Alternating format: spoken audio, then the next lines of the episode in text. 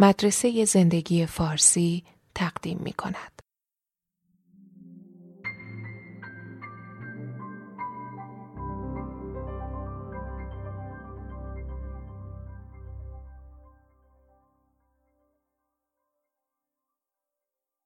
در باغبانی اروپایی دو سنت اصلی وجود داشته و هر کدوم با یه ملت بزرگ اروپا در ارتباطه. ریشه اولی در فرانسه قرن هفدهمه و معروف شد به دژاردن الا فرانسز باغ فرانسوی تشریفاتی تحسین انگیزترین نمونه این مکتب باغبونی رو در کاخ ولوویکانت در 50 کیلومتری جنوب فرانسه پیدا می‌کنید. در اواخر دهه 1650 طرحش ریخته شد توسط آندر لونوتر مهمترین شخصیت در تاریخ باغ فرانسوی و فرزند باغبون لوی سیزدهم. ایدش این بود که طرح همه چی باید قرینه باشه. باید منظره طبیعی موجود رو پاک می‌کردن و مرزبندی های جای گلها و استخرها همه باید بی نقص می بود.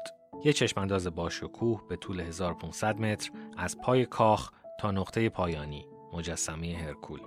راهروها و پیاده روها در توالی منظم با مجسمه ها، آبگیرها، فواره ها، گل ها و گیاهارایی دقیق تزین می شدن.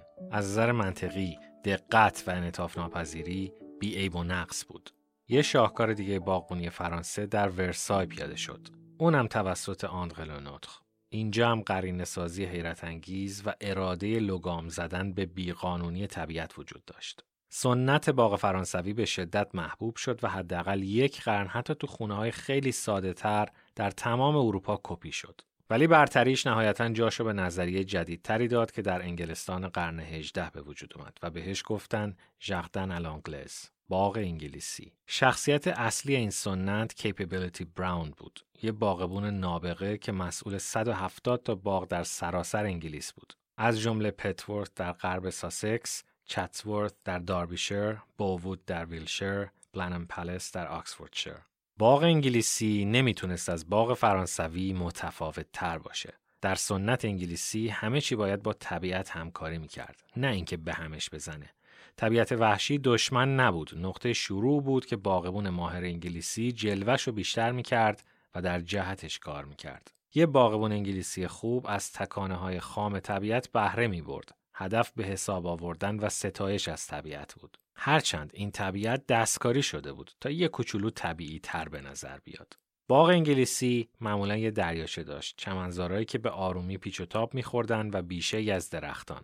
سنت انگلیسی هم دست کم یه قرن پادشاهی کرد. اینا دو تا سنت تاریخی باغبونی هستن ولی در این حال دو نگاه به وجودن. سبک فرانسوی درباره عقلگرایی از خود مطمئن و قدرت اراده است. وقتی می‌خوایم با برنامه و فکرمون دنیا رو تغییر بدیم این احساسو داریم. سنت انگلیسی یعنی خودمون رو با چیزی که وجود داره انتباق بدیم و در برابر هر چی هست منعطف باشیم.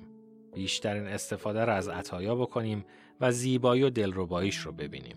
ممکنه به نظر بیاد که تقابل و تضاد بین این دوتا هست ولی در بهترین حالت هر دو موضع رو تو زندگی می‌خوایم باغ فرانسوی و باغ انگلیسی تا در شرایط مختلف ازشون استفاده کنیم هر کدوم ما احتمالا یکم به سمت یکی از اینا سوگیری داریم و از خرد متمایز اون یکی مکتب می‌تونیم استفاده کنیم. تفاوت این دو سبک باغداری تند و جدیه ولی در واقع نیاز به همامیزی داریم. باغ فرانسوی و باغ انگلیسی، اراده منطقی و پذیرش طبیعت.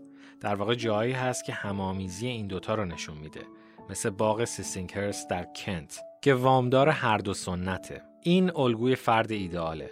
کسی که ذاتش هر دو وجه این باغ رو داره و آماده است بستگی به شرایط از یکی از این دو توانایی استفاده کنه. این میشه باغبونی جذاب و روانشناسی عاقلانه. لطفاً با subscribe و like کردن مطالب ما از ادامه این پروژه حمایت کنید.